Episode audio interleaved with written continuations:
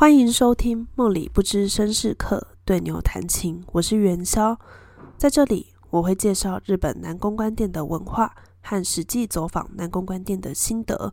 如果你对日本南宫关店有兴趣的话，就让我们继续听下去吧。如果有还不知道什么是初回的朋友，可以先去看看我们第一集介绍初回的部分哦。这次要介绍我近期去的第一间店了。那时候因为追星的关系去了日本，真的觉得日本晚上没什么地方可以去，大部分的店都蛮早关的，所以决定找个晚上也可以去玩耍的地方。那当然就是牛牛店啦。当天和朋友分开后，回到住的旅馆换好衣服以后，就准备往看好的牛牛店出发。呃，我在台湾其实已经有看好，就是有想见的牛牛，但因为那天他都没有发 IG 说他到底上班了没。就只好先去吃饭，一直等到大概快十一点左右，想说他都没发，不知道是不是休假，所以我就去了同一个集团的另外一间店，叫做 Descend。但其实后来我坐车回去的时候才发现，这个牛牛其实他有发，他有上班的线动，可能是网络问题吧。我那个时候一直刷都没有刷到，就被我硬生生的错过。其实原本打算当天如果聊得好的话，隔天还要再去。而且我要开最便宜的香槟，就没想到错过就是永恒，也没有啦，因为我之后还是会去那间店看看的。那 d e c e n d 它在三楼，但因为有点失魂落魄，所以我找了一阵子，而且因为他们以前有介绍过这间店的位置，所以我大概有看过它一楼长什么样子。可是可能白天跟晚上看起来还是会有点差，所以其实没有很快找到。那进去说是初回。其实那天我去的时候有点喝醉了，加上有点疲惫，我觉得我自己的状态可能也没有很好。那进店的时候，其实可以看得出来店内有点混乱，就他们生意还蛮好的，所以能不能进去也确认了一阵子。那后来说可以接出尾的时候，就把护照给柜台看，看完就可以收起来了。那 Descendo 它的装潢是走和风路线的，其实在牛牛店里面算是蛮特别的类型。大部分的牛牛店都是灯光偏暗或偏黄，加上水晶灯，走华丽的路线，或者是灯光还是暗暗的，那走现代感简约路线。那和风装潢其实比较少，还蛮特别的。喜欢和式风格的人可以去看看。那听说沙发后面格子状的装饰都是用和纸装饰，就感觉蛮容易被戳破的。我听到的时候就想说，这样下重本带就不就觉得喝醉，大家嗨起来的时候好像有点危险。那下次再去问一下有没有人戳破过好了。Descend 的牛牛有几个是有在 YouTube 上露过脸的，因为看过影片，所以我想说比只看照片还安全。那我也有看到觉得还蛮好看，到时候想一起聊天的牛牛。但现在的牛牛店真的是牛牛都不太穿西装了。那我就觉得我就是个西装控啊，就是就是想去看大家穿西装的。现在大家好像都比较常穿各种名牌，不太再走西装路线了。当然还是有，但不会是那么正装的状况，可能就是搭一个西装外套这样子。那做定位之后，这间店是由牛牛来介绍收费制度。那六十分钟是三千块日币。问完名字以后，会请你选 A、B 两个选项，要选哪一种？那 A 选项是净月加无酒精饮料喝到饱，B 选项是美酒一瓶。那一般在喝美酒的时候，他会问你，就是你要只加冰块，还是要兑水，还是要兑苏打？那这些加的东西也都是可以喝到饱的。我当天是选了美酒只加冰块，那我另外要了一杯水。当下其实有点小醉，所以我后来觉得应该要选无酒精饮料就好了。经过这一次。刻骨铭心的痛，我决定以后就是在出回，真的只能点无酒精饮料，免得元宵的火眼金睛变得很不锐利。我这次去的时候是没有写真指名的，也没有提到场内指名的事。那一个小时内大概来十四个人左右，其实还蛮紧的，因为可能一个人只能待个三到五分钟，感觉生意很好很忙的样子。但他们说其实没有很忙，因为忙起来的时候是不会有人站着没事做的。我真的觉得这真的是一个很严格的世界。总体来说，大家都还蛮好聊的，虽然不太记得内容，因为我就是来之前就有点醉了，但还蛮让人放松的。嗯，那感觉那一天他是有尽量让当天有上班的牛牛都来回转寿司一下。有一个牛牛，他那天有他自己的客人，所以比较忙，可能原本也有排他要来回转寿司，但因为我提早走，所以来不及。我结账了之后，他有来递个名片自我介绍，然后有说不好意思，因为时间不凑巧，今天都没有来打招呼，是个还蛮有礼貌的人。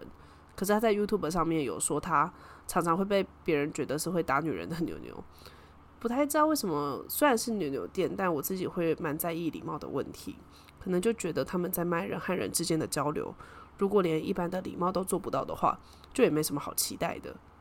元宵忽然变得很严格。那接下来来讲几个有印象的牛牛。一号牛牛就是刚刚那个来介绍 System 的牛牛，感觉是一个勤勤恳恳、很认真的人。和他聊天很快就放松不紧张了。他就是那种可以很快和人拉近距离的那种男生。但我第二次去这间店的时候，发现他离职了，其实有一点点小难过。那因为他的名字叫 ROE。在日本，不管男生或女生都有叫这个名字的，所以我们在互相讲名字的时候，他就问说：“可以叫你元宵讲吗？”然后跟我说：“可以叫他熬一坤或熬一桑。”我就问他：“那可以叫他熬一讲吗？”他就说：“先不要，因为这样一般是在称呼女生的。”然后蛮还蛮好笑、蛮可爱的一个人。二号牛牛，他从他的牛仔外套里面掏出来的杯子，我真的被他吓一跳。就问他说：“你都把杯子装在口袋里面哦？”他说：“对啊，他的口袋很能装。”然后从另外一个口袋掏出四五包烟，我就吐槽他说：“这样是不是抽太多了？”和他聊天还蛮开心的，他是一个蛮会带气氛的牛牛。三号牛牛只记得聊得蛮开心的，他说他的名字很容易记，和大家都不一样，是英文。四号牛牛，我有在 YouTube 上看过他，就觉得他是一个本格派帅哥，是真的很帅。就是感觉可以去当演员的那种帅，然后唱歌蛮好听的。唯一的缺点就是不太高。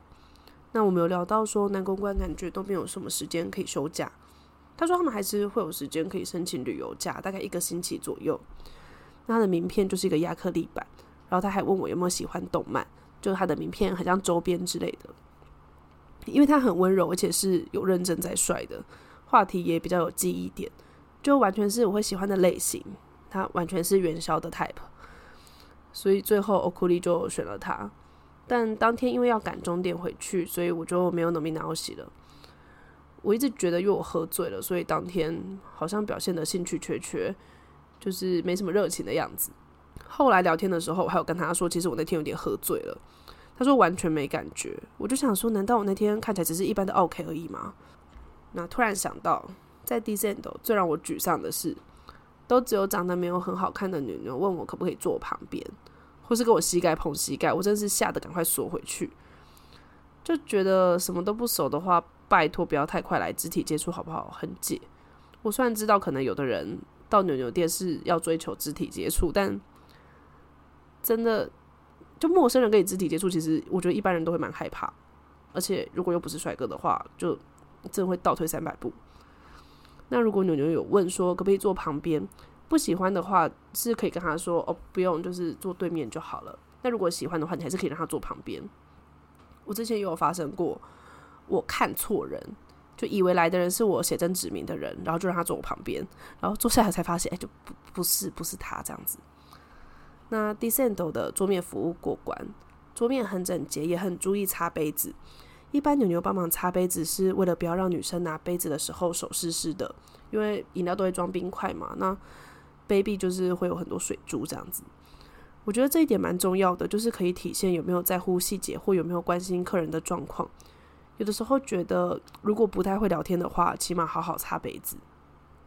因为那天我只和欧库利的人换赖，就是他们回转寿司被拍见要离开之前，都会问说可不可以换个赖。那有一个人，我跟他说不行，他还问我说：“那可以给他电话吗？他可以打电话。”我就想说，他真的很努力诶，无所不用其极。那至少换完赖的那一天，营业结束后，牛牛都会传一个讯息说谢谢之类的。那我和欧库利就赖了两天，最后是跟他说我要去机场了。然后他大概过了十天以后才问我说：“那安全回到台湾了吗？”我真的看到那个瞬间快笑翻，就是那个当下其实是我工作忙到一个快翻过去的时候，看到手机忽然想说，哎，就是好像我没看过的头贴的人传讯息给我，然后再看一下想说，哎，就是之前的牛牛也是帅哥，还很开心，结果就没想到打开是就问我回到台湾了没，我真的快笑翻呢。就十天如果没有安全回来，可能就也没办法回他讯息了吧。后来我们又断断续续聊了一两天，然后下一次又是一个月以后，而且他不是开新话题哦，他是回上个月的话题，就觉得他是一个有点微妙的人。后来我怀疑他是不是天然或是很强。那不过因为中间卡到日本的过年，而且十二月和一月本来就是很忙的时候，要开始结算一整年的业绩，那大家都要开始冲排名啊、冲业绩的时候，就这种时候我也觉得和我聊天其实。我也不好意思打扰对方，因为这对他来说其实没有什么利益，一直聊也有点对不起他。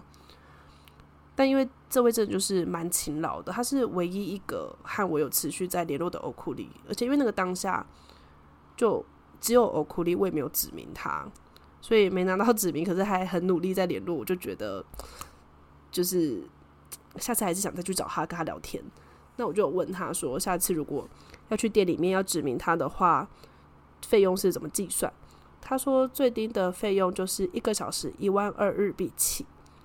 那一万二日币就是你坐下去就是一万二日币，还没有加饮料。那之后会放出指名的一集。后来有朋友想去牛牛店玩的时候，我还帮他们预约了这间店。但这个很坑的家伙就是以为我也会去，然后当天还跟我说，如果不知道路的话，要要打电话给他。然后听到外面有外国人来，就在那边找我。我想说，就跟你讲，是两个朋友要去，我我没有要去哦。